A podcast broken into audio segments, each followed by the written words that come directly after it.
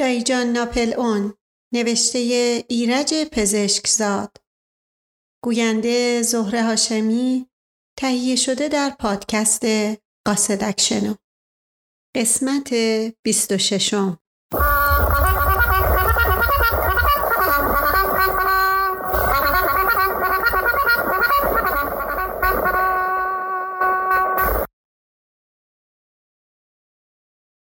روز صبح وقتی دایجان و آقا جان به اتاق پنجدری رفتند و در را به روی خود بستند حس کنجکاوی هم تحریک شد و از طرفی مثل اینکه به دلم افتاده بود واقعی در شرف اتفاق افتادن است که بارش بر دوش من خواهد افتاد. صبحانه را خورده بودم. قدم زنان از طرف باغ به صندوق خانه ای که پشت پنجدری بود و پنجرش به باغ باز می شد رفتم. سخت وسوسه شده بودم که صحبت آنها را بشنوم. خود را از پنجره کوچک به درون صندوق خانه انداختم و از لای در چشم به درون اتاق دوختم. دایجان با قد بلندش عبا دوش در مقابل آقاجان ایستاده بود. زیر عبا هفتیر لوله بلندی را به کمر بسته بود. من حتی به برادرها و خواهرام اعتماد ندارم. فقط تصمیمی رو که گرفتم با شما در میون می‌ذارم و امیدوارم همونطور که همیشه برای من مثل یک برادر بودین در این لحظات سخت هم محبت و کمکی رو که از شما توقع دارم از من دریغ نکنید.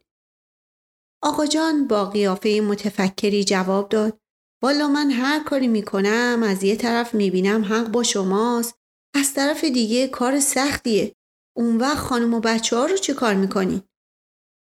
من همین امشب حرکت می‌کنم. شما ترتیب حرکت اونا رو برای چند روز دیگه به طوری که جلب توجه نکنه بدین.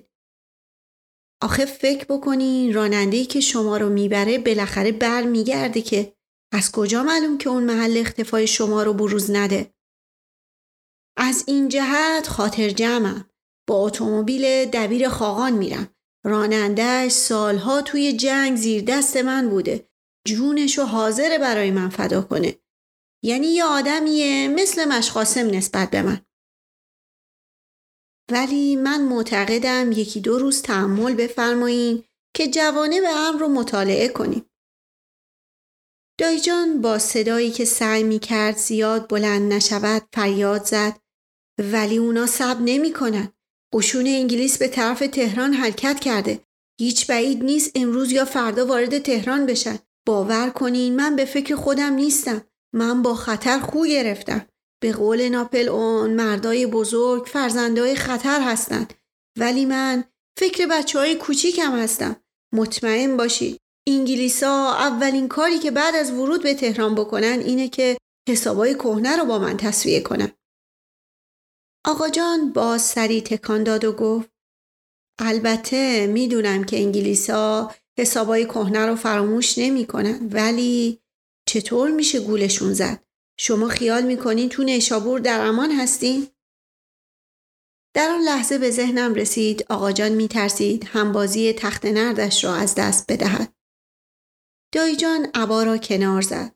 دست روی جلد هفتیر گذاشت و گفت اولا شیش گلوله این مال اونا و آخری مال خودمه. اونا محال بتونن منو زنده دستگیر کنن. ثانیان من از اینجا ظاهرا به قصد قوم حرکت می‌کنم. هیچ کس میشنوین هیچ کس حتی راننده فدایی من نمی‌دونه که کجا میرم. حتی به اون میگم که میرم قوم. بعد از بیرون رفتن از دروازه شهر راه رو به طرف نیشابور کج می‌کنیم. ولی اونجا که رسیدین چیکار می‌کنین؟ شما خیال می‌کنین اونا تو نیشابور نماینده ندارن؟ ده دبیر خاقان تو خود نیشابور نیست. اونجا هم فکر کردم فعلا با اسم عوضی وارد بشم. من دیگر از گفتگوی آنها چیزی نشنیدم. چهره وحشتناک دوری از لیلی در برابر چشمم مجسم شد. انگلیسی ها به تهران نزدیک می شدند و دایجان می خواست از تهران فرار کند. خدایا چطور می توانستم دور از لیلی زنده بمانم؟ چه کسی می دانست که این سفر چقدر طول می کشد؟ اولین بار بود که زشتی جنگ و اشغال مملکت را حس می کردم. 20 روز بود که متفقین به مملکت سرازیر شده بودند ولی در زندگی جوانهای تازه سال اثر عمده ای نگذاشته بود جز اینکه گفته بودند چند روز مدرسه ها دیرتر باز می شود جز اینکه می شنیدیم ارزاق کمیاب و گران شده است ولی ما به همان خوبی پیش از آن غذا می خوردیم و با همان صدای بلند می خندیدیم. روز چهارم شهریور 1320 دایجان عبا دوش و هفتگیر به کمر همراه مشقاسم که بند تفنگ دلول دایجان را به دوش انداخته بود فرماندهی باغ را به عهده گرفته بودند و چند روز نمیگذاشتند که ما از اتاقها بیرون بیاییم. حتی در آن چند روز جنگ را جدی نگرفته بودیم ولی این بار برای من جدیترین موضوعات شده بود. دلم می‌خواست به میان صحبت آنها میدویدم و فریاد می‌زدم که همه خانواده ترس و وحشت دایجان از انگلیسی ها را مسخره می‌کنند. دلم می‌خواست به او می‌گفتم که آقا جان اگر این فکر را به او تلقین کرده می‌خواسته او را مزحکه خاص و عامش بکنند و آدمی که در زمان محمد علی شاه به عنوان یک قزاق ساده چند گلوله به طرف دو سه نفر دزد سر گردن شلیک کرده آدمی نیست که انگلیسی ها زحمت انتقام گرفتن از او را به خود بدهند. ولی می‌دانستم که نه تنها حرف من تأثیری ندارد بلکه ممکن است از آقاجان هم ملامتی بشنوم و احیانا یک سیلی بخورم. بیش از این آنجا نمانده به اتاق خلوتی رفتم و سعی کردم راه حل این مسئله بغرنج و دردناک را پیدا کنم. بایستی به هر ترتیب که بود دایجان را از مسافرت باز می داشتم. ولی چطور؟ نمی‌دانم چه مدت فکر کردم و عقلم به جایی نرسید. ظهر نزدیک شده بود که درمانده و بدبخت به باغ رفتم. چشمم به مشقاسم افتاد. بعد از سلام علیک گرمی با او پرسیدم که چه خبرها دارد. والا بابام جان آقا خیال داره اصری برا دو سه روزی بره قوم خوش به حالش. هرچی بهش اصرار کردم ما رو هم ببره. یه سری به قیاس آباد بزنیم رضایت نداد. خب چه میشه کرد؟ حضرت معصومه ما رو نطلبیده آقا رو طلبیده. مشقاسم با چی میرن؟ با ترن یا اتومبیل؟ والا بابام جان دروغ چرا؟ پنداری با اتومبیل میره. چون که ما شنیدیم به آقای دبیر خواهان تلفن می‌کرد که ماشین رو با محمد آقا شوفرش بفرسته اینجا. دیگر شکی نبود که تصمیم مسافرت دایجان کاملا جدی شده بود. خدایا یه راهی به من نشون بده. اگه نتونم مسافرت دایجان رو به هم بزنم لیلی هم باید بره. بدون لیلی چطور زندگی کنم؟ خدایا هیچ کس نیست به من کمک کنه. چرا؟ شاید بلکه برقی در خاطرم درخشیده بود. اسدالله میرزا. او تنها کسی بود که لاقل می توانستم دردم را با او در میان بگذارم. نگاه گرم و محبت آمیز او به آدم قوت قلب می‌داد. دوان دوان به طرف خانه اسدالله میرزا به راه افتادم. هنوز نمی‌دانستم چه می‌خواستم به او بگویم ولی به نظرم راه امیدی رسیده بود. حضرت والا با کلفت پیری در خانه قدیمی سازی نزدیک منزل ما زندگی می‌کرد. وقتی از ننه سراغ او را گرفتم گفت که هنوز خوابیده است. ولی سر او را از پنجره دیدم. پیدا بود که تازه از جا بلند شده است. تا چشمش در حیاط به من افتاد گفت moment moment تو اینجا چی کار می‌کنی بابا جان؟ سلام عمو اسدالله یه کار فوری با شما دارم. معذرت می‌خوام اگه معذرت لازم نیست بیا بابا جان بالا robe de chambre ابریشمی گلدارش را پوشید و لب تخت نشست چه اتفاقی افتاده؟ در هم میبینمت مدتی طول کشید تا توانستم به او بگویم که لیلی را دوست دارم خنده صداداری را سر داد برای همین اومده بودی؟ خب مبارک بابا جان ببینم سان فرانسیسکو هم شده یا نه؟ از حرارتی که در صورتم حس کردم فهمیدم کتاب بناگوش سرخ شده است. با تمام علاقه ای که به اسدالله میرزا داشتم لحظه ای نسبت به او احساس تنفر کردم که اینطور بیمهابا عشق آسمانی ما را آلوده می کرد. سکوت مرا بد تعبیر کرد. لابد حالا دنبال یکی از این حکیمایی که قال بچه رو بکنه. قصتش رو نخور. ده تاشون رو می‌شناسم. فریاد زدم نه اما اسدالله اصلا موضوع یه چیز دیگه است. پس سان فرانسیسکو نشده؟ جواب بده. زود، تون، فوری، سریع نشده؟ نه نه نه در حالی که سرم را زیر انداخته بودم گفتم ما می‌خوایم بعدا که بزرگ شدیم با هم عروسی کنیم. باز خنده ای کرد و گفت من اگه بودم طاقت نمی آوردم سب کنم. وانگهی تا تو بیای درس تو تموم کنی اون دختر سه تا شکم زایده. اگه بخوای برای تو بمونه باید یه فکر دیگه ای بکنی. چه فکری بکنم؟ یه نوک پا تا سان فرانسیسکو بری و بیای. با زحمت زیاد موفق شدم در میان شوخی و خنده اسدالله میرزا موضوع فرار دایجان با ماشین دبیر خواهان را به او حالی کنم و بگویم خواهشم از او این است که کاری بکند که دایجان از این مسافرت منصرف بشود. اسدالله میرزا فکری کرد و گفت اما این دایجان تو اگه خود چرچیلم بیاد و به 124 هزار پیغمبر قسم بخوره که با استوار فوج قزاق کاری نداره باورش نمیشه. خاطر جمعه که انگلیسا از گناه هیتلر میگذرن و از اون نمیگذرن. ببینم گفتی می‌خواد به قصد قوم را بیفته بعد بره نیشابور؟ بله ولی اینو فقط من و آقا جان می‌دونیم. اسدالله میرزا باز لحظه‌ای فکر کرد. ناگهان چهرهش روشن شد و زیر لب گفت moment moment. پس اگه انگلیس هم بفهمن که می‌خواد بره نیشابور حتما از رفتن منصرف میشه. ما باید کاری بکنیم که انگلیسا بفهمن که اون می‌خواد به نیشابور فرار بکنه و خود اونم بفهمه که انگلیسا فهمیدن. بعد با لحن تمسخر افزود.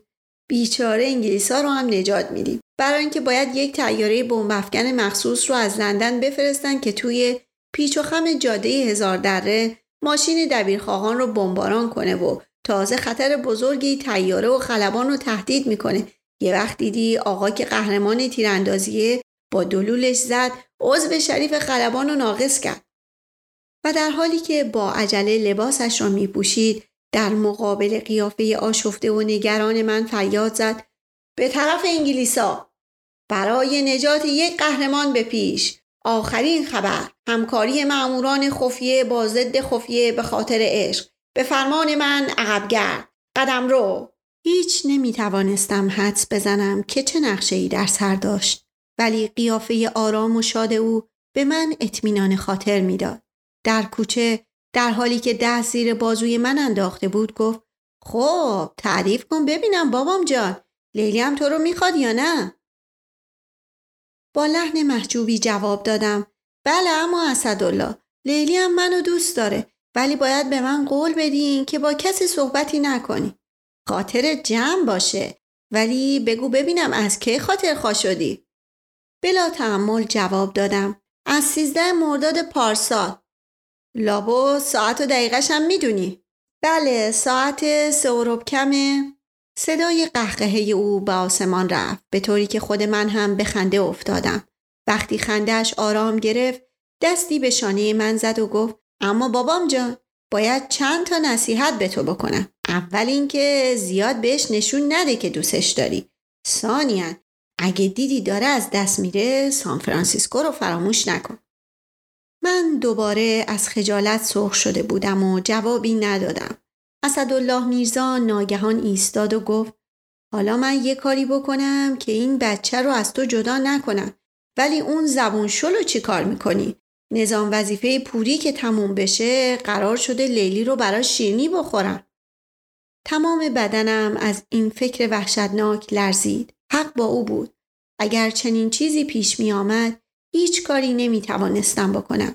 اسدالله میرزا وقتی قیافه گرفته و مقموم مرا دید باز خنده کرد و گفت مومنت مومنت زیادم دلواپس نباش خدا با آدمای عاشقه. نزدیک باغ رسیده بودی. این طرف و آن طرف را نگاه کرد. وقتی دید که کسی در کوچه نیست در خانه مرد هندی را زد. من فرصت نکردم منظورش را بپرسم. زیرا لحظه ای بعد زن انگلیسی سردار در را باز کرد. چشم های اسدالله میرزا برقی زد و گفت Good morning my lady من با معلومات انگلیسی دو سه کلاس می توانستم بفهمم که اسدالله میرزا انگلیسی خوب نمی‌دانست ولی کلمات را طوری پشت سر هم ردیف می کرد که آدم به شک می افتاد. با نگاه و حرکات دستها زن انگلیسی را در محاصره گرفته بود به طوری که اگر هم نمی‌خواست او را به داخل خانه دعوت کند راهی برایش نمیماند. گفت که شوهرش بیرون رفته ولی به زودی برمیگردد. در مقابل کلمات گرم شازده ناچار تعارف کرد که بنشینیم تا شوهرش بیاید. لحظه ای بعد من و اسدالله میرزا در سالن پذیرایی سردار مهارت خان نشسته بودیم. زن انگلیسی یک گیلاس شراب به او تعارف کرد.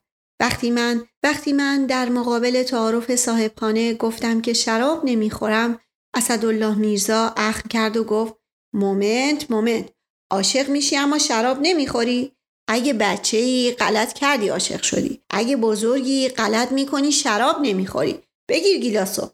و وقتی من به ناچار گیلاس شراب را برداشتم آهسته گفت اینا هم یادت باشه که از دست یک خانوم خوشگل زهر هلاهل رو هم نباید رد کنی و بلافاصله با زن سردار یا به قول خودش لیدی مشغول صحبت شد و بدون اینکه حضور من مزاحمش باشد در میان کلمات شکسته بسته انگلیسی مرتبا قربان صدقه او می‌رفت. گود واین الهی من دور شما بگردم. Very good واین زن انگلیسی از حرکات و نگاه های او به خنده افتاده بود و گاهگاهی از او معنای کلماتی را که بر زبانش جاری می‌شد می‌پرسید. چند دقیقه ای نگذشته بود که مرد هندی از راه رسید. ابتدا از دیدن اسدالله میرزا در خانه خود متعجب و شاید کمی ناراحت شد ولی شازده خیلی زود او را سر حال آورد. سردار زبان فارسی را می‌دانست ولی به طرز و لحجه خاصی حرف می‌زد. بعد از چند دقیقه صحبت از این طرف و آن طرف و مخصوصا درباره اخبار جنگ اسدالله میرزا مقصود اصلی خود را با او در میان گذاشت و گفت که دایجان ناپل اون قصد مسافرت به قوم را دارد و او یعنی اسدالله میرزا در عالم دوستی می‌خواهد که وقتی دایجان سوار اتومبیل می شود که حرکت کند مرد هندی بیاید و با او خداحافظی کند و ضمن صحبت به مناسبتی اسم شهر نیشابور را بر زبان بیاورد. سردار با تعجب علت را پرسید. اسدالله میرزا گفت که موضوع یک شوخی در میان است و آنچنان مجلس را با خنده و شوخی شلوغ کرد که مرد هندی دیگر ایرادی نکرد. فقط پرسید که چطور بدانند چه موقعی دایجان حرکت می کند که او برای خداحافظی از منزل بیرون بیاید. اختیار دارین آقای سردار. انگار کوچه ما میدون توپخونه است که روزی هزار تا ماشین ازش رد بشه. وقتی دیدین یه ماشین سواری اومد و دم در باغ وایستاد می‌فهمین که موقع حرکت آغاز. صاحب اتفاقا من یک چیز خاطر آوردم که سخت مناسب هست برای نیشابور. قربان سردار شما واقعا محبت کرداهه صاحب آقا چند روز اقامت کرداهه والا نمی‌دونم. خیال می‌کنم هفت هشت ده روزی بمونن. صاحب چطور آقا دوری خانم تحمل کرداهه؟ اسدالله میرزا خنده صداداری سرداد و گفت والا الان دیگه طبیعت آقا به هود افسردهی. این جمله بود که ظاهرا اسدالله میرزا از مرد هندی یاد گرفته بود و از جای استعمال آن و افرادی که درباره آنها این جمله را به کار می برد پیدا بود که به زبان هندی این کلمات حکایت از حال کسی می کنند که دیگر توانایی انجام وظایف خانوادگی را ندارد. اسدالله میرزا در حالی که میخندی تکرار کرد خانم ها هم وقتی مطمئن باشند که طبیعت به هود افسردهی برای مسافرت شوهرها اشکال نکرداهه مرد هندی هم از خنده اسدالله میرزا به خنده افتاد و ملاقات در میان شادی و خنده پایان یافت. در حالی که شازده چشم از اندام بلند لیدی مهارت خان بر نمی داشت از منزل مرد هندی بیرون آمدیم. البته قبل از خروج اسدالله میرزا سری بیرون کشید که کسی در کوچه نباشد. من چند قدمی او را به طرف منزلش بدرقه کردم. با قیافه بشاش گفت خاطر جمع باشه. به این ترتیب دیگه دایی جان جایی نمیره. لاقل به نیشابور نمیره و لیلی جانت پیش تو میمونه. البته تو هم باید به فکر سان فرانسیسکو باشی ها. اما اسدالله خواهش می‌کنم از این حرفا نزنی. اسدالله میرزا ابروها را بالا برد و گفت پس تو هم شاید در عین جوانی طبیعتت به هود افسرده ای؟ با دلی پر از امید به خانه برگشتم. هر طرف چشم انداختم از آقا جان اثری ندیدم. از نوکرمان سراغ او را گرفتم. گفت که با آقا جان به پنجدری رفتند. لازم بود که از تمام جزئیات افعال و اقوال دایجان ناپل اون مطلع شوم. رفتن لیلی و جدایی دردناک به موی بسته بود و من نمی توانستم هیچ چیز را به امید تصادف بگذارم. باز خودم را به صندوق خانه پشت اتاق رساندم. دایجان با قیافه گرفته روبروی آقاجان ایستاده بود و با صدای آهسته آخرین سفارشات لازم را می کرد. تلگراف رو به اسم آقای مرتزوی امضا می کنم. البته اسمی هم از بچه ها نمی‌برم. وقتی گفتم اجناس رو بفرستین شما بدونین که مقصودم خانم بچه هاست. مخصوصا حالا به کمک شما احتیاج بیشتری دارم چون تصمیم گرفتم مشقاسم رو هم با خودم ببرم. چطور یک بار تغییر عقیده دادین؟ فکر کردم رفتن من بدون مشقاسم که خودش اهل قومه ممکنه ایجاد سوء زن بکنه. باید زواهر رو طوری ترتیب بدم که ایادی اونا سوء زن نبرن. مخصوصا خواهش می‌کنم وقتی ماشین می‌خواد حرکت کنه به راننده سفارش کنین که چون جاده قم این روزا خیلی شلوغه با احتیاط برونه. خاطرتون کاملا جمع باشه. دایی جان مثل یک سردار رومی که به جنگ می رود دامن عبای خود را جمع کرد و روی شانه چپ انداخت. دست راست را روی شانه آقاجان گذاشت و گفت فرماندهی پشت جبهه رو به شما میسپارم. شما توی غیبت من جانشین من هستی. سپس با قدم های بلندی به راه افتاد و رفت. یک ساعت بعد اتومبیل دبیر خاقان دم در باغ بود. افراد خانواده همه در باغ جمع شده بودند تا با دایجان خداحافظی کنند. نن بلقیس سینی آین قرآن را به دست داشت. لیلی تفلک از قصد واقعی پدرش خبری نداشت ولی من در حالی که سعی می کردم آرام بمانم دلم در جوش و خروش و نگرانی غریبی بود.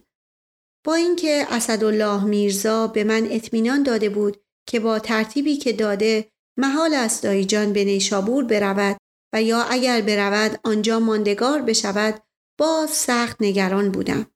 گاه گاهی نگاهی به طرف اسدالله میرزا که با جمع حاضران مشغول شوخی و خنده بود میانداختم و او با نگاه معنیداری به من اطمینان خاطر می‌داد. دایجان با لباس سفر به باغ آمد ولی قبل از اینکه ماچ و بوسه و خداحافظی را شروع کند سراغ مشقاسم را گرفت و از نبودن او عصبانی شد. با لحن تندی به ننه بلقیس گفت این سینی رو بزار برو ببین این قاسم احمق این موقع کجا رفته. ولی هنوز ننه بلقیس از باغ خارج نشده بود که مشقاسم وارد شد. یک سر به طرف دایجان رفت. قبل از اینکه دایجان فرصت کند چیزی به او بگوید گفت آقا دستم به دامنه بیاین و از این سفر بگذرین. الان زیر بازارچه می‌گفتن که انگلیسا رسیدن به دو فرسخی قوم. می‌گفتن یک تفنگا و توپایی دارن که از فرسخی می‌زنه. دایجان نگاه تخیرآمیزی به او انداخت و گفت حالا دیگه ما را از انگلیس ها میترسونن؟ بعد در حالی که چشم به شاخه های بالای درخت گردو دوخته بود خواند ما نداریم از رضای حق گله آرنایت شیر را از سلسله اما مشقاسم به تلاش خود ادامه داد. شما که ما رو می‌شناسین. ما از این چیزا نمیترسیم.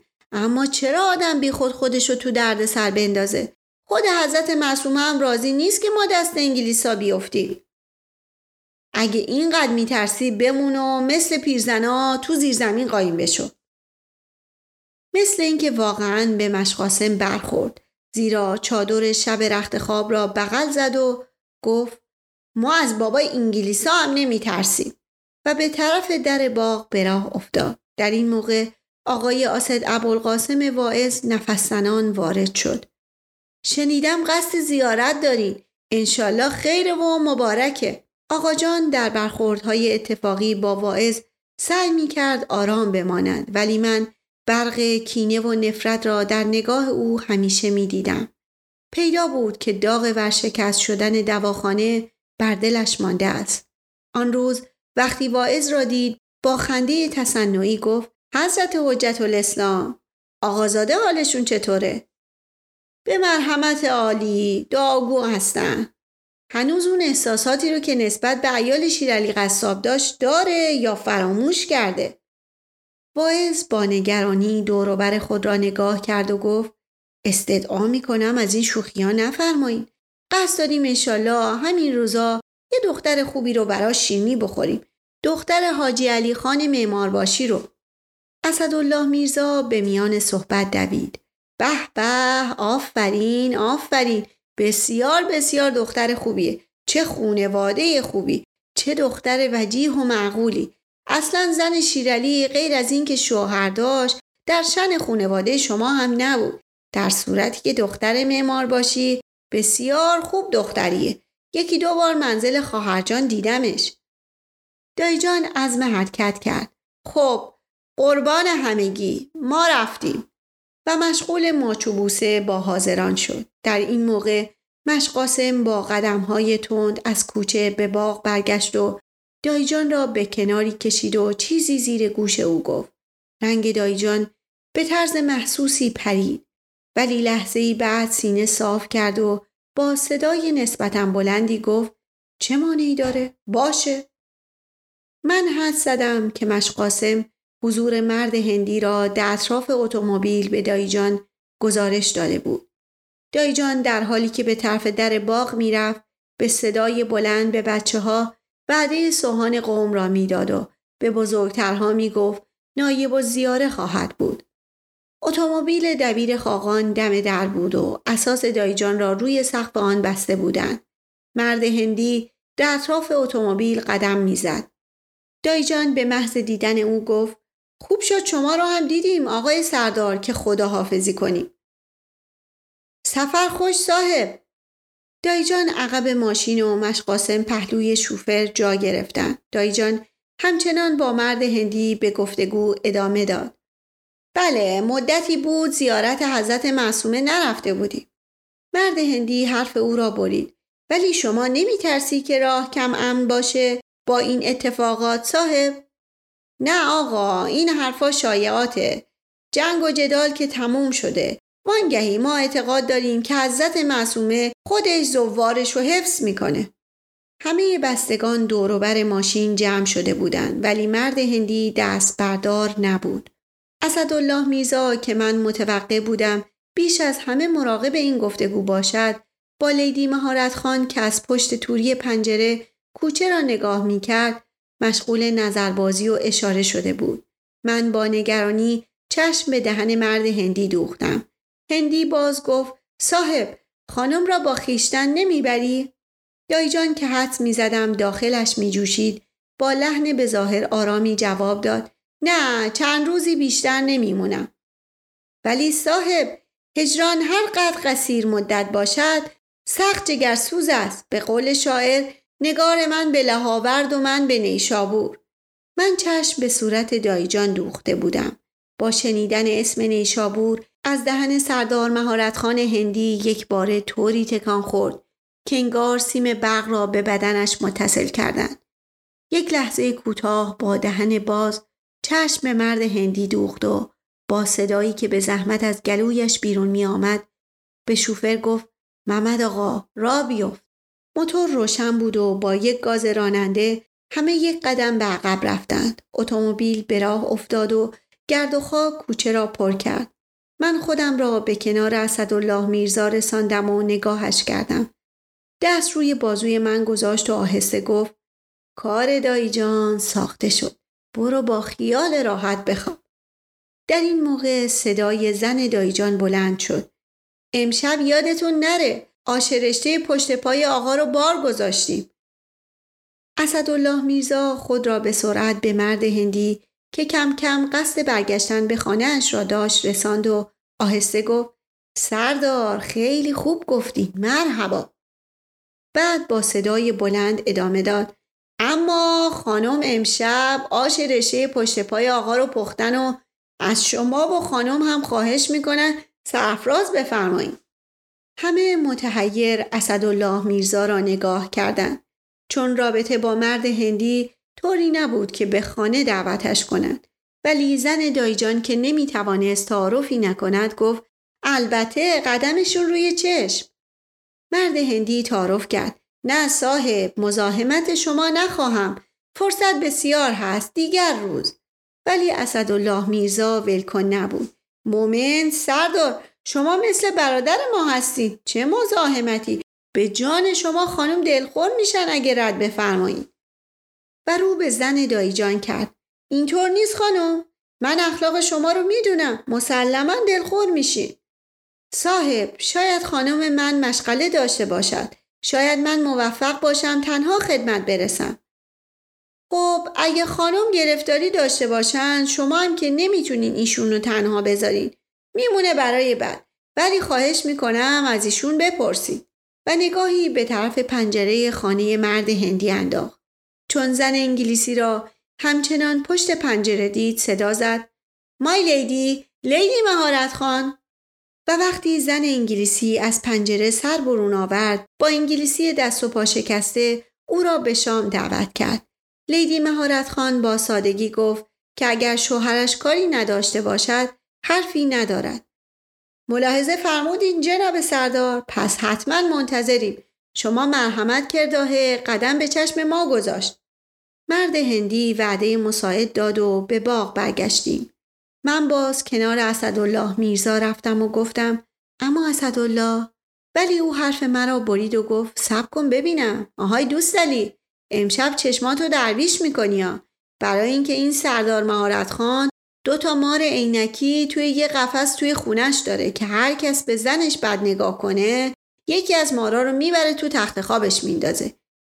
هیچ خنده نداره. خیال نکن شوخی می‌کنم ها. می‌خوای الان ببرمت مارا رو تماشا کنی؟ اسدالله میرزا طوری جدی حرف می‌زد که رنگ دوست خان پرید. مرگ من راست میگه اسدالله؟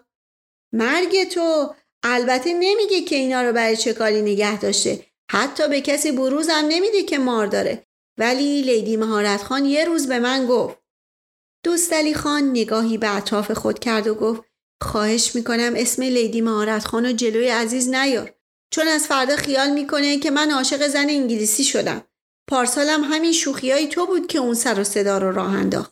سه و روب کمه بعد از اون سیزده مرداده عاشق شدی رفت عشق تو رو به باد داده همه خوابیدن.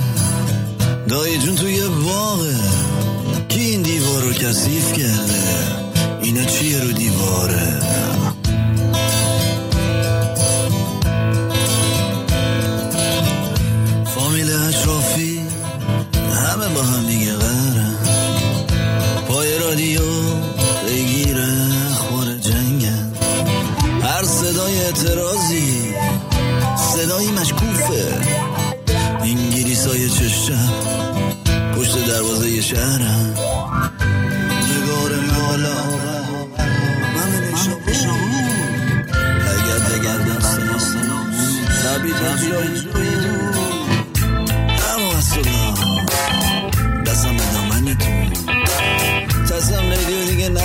نبینم سر دوای دایی جون آقا جون